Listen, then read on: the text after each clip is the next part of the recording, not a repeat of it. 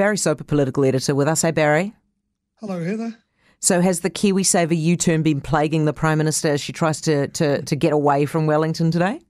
Well, there's no doubt it's a shell shock to government. They've all attempted to go to ground, but um, the Prime Minister couldn't avoid it. Um, uh, but uh, look, it's not the government's fault. It's that bogeyman at uh, the IRD, just as it was with the botched cost of living payments. Uh, and of course, it'll be interesting to see what happens about that today, Heather, with the uh, second tranche of payouts uh, taking place. Um, it's certainly the impression that Ardern left us with today when she was out and about on the West Coast. have a listen and see what you think the view from IRD was that there was cause and reason for us to even out the playing field.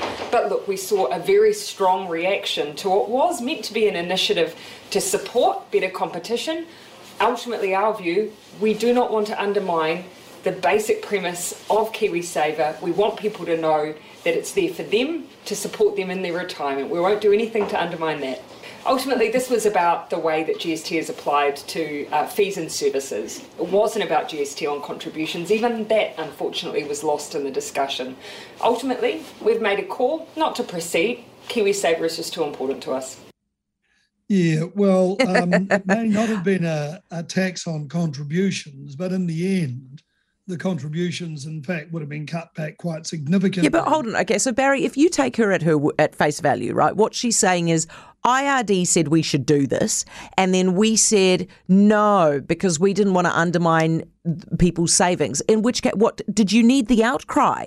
Before you realise that that was, do you not read your regulatory impact statements? Do you not read what you're about to do? That's that's the that's only right. way that you could possibly excuse it and they they were informed in the legislation that went before the house that is before the house at the moment that uh, you know this these were problems that uh, they would have known about. Nevertheless, uh, 200 and 200 plus uh, million dollars a year is not something to be sniffed at, and uh, they proceeded with it. I think they hoped that it would be buried uh, in the bulk of the legislation, and no one would take any notice. And um, I think the public can thank the media, even though the media, the finger's been pointed at the, uh, from the beehive at the media for beating it up. It wasn't a beat, beat up at all.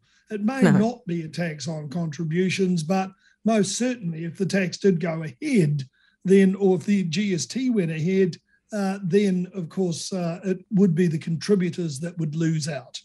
And it's everybody else's fault but the ninth floor or yeah, the beehive, right? It's, it's, the media's they, fault. They're not known. They're not no. known for saying they got things wrong, Heather, and we know Me- they never did. Media's fault, wrong. small fund for small fund providers who, who the small providers who didn't back them up when they said that they would. It's it's IRD's yep. fault for even suggesting it. So you know, totally. business as usual. They are going to. I mean, they've had a couple of weeks that have been. In fact, it's been three weeks when you add the Gaurav Sharma stuff, and it's been really bad yep. for them. So they're going to have to change change tack next week, big time, aren't they? Oh, they're going to, and you know, from tomorrow they'll be uh, trying to persuade us that uh, they're doing such a wonderful job.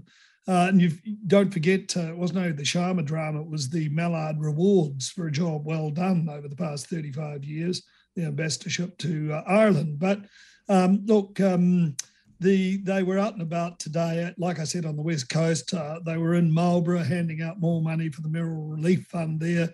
Uh, Ardern was in a chopper with um, Sharma's number one target, uh, Kieran McAnulty, looking at the damage. Uh, there will be a tourism uh, announcement. It'll be expected tomorrow from um, Stuart Nash.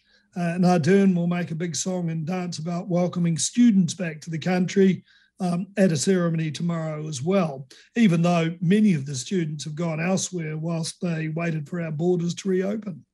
Uh, Barry, can you you want to you want to do a personal reflection quickly of um, Mikhail Gorbachev's biggest achievement? What is it? Well, you know, clearly, I mean, uh, look, I had quite a lot to do with the Soviet Union, uh, having lived there in the 70s uh, when Brezhnev was uh, the president. Gorbachev mm. was only in power for seven years. Uh, and I met his foreign minister in uh, New York, Edward uh, Shevardnadze, a, a, thoroughly decent gentleman. That was in the 80s when they were looking at glasnost and perestroika. And I was at the Berlin Wall when it came down. And um, look, this man made such a significant contribution internationally. He died, of course, yesterday, is being recognized around the world. Uh, and um, uh, of course, um, not a great friend of uh, Vladimir Putin, but nevertheless, he'll be remembered by the world long after hopefully Vladimir Putin's gone and buried. Barry, thanks very much. Barry Soper, political editor.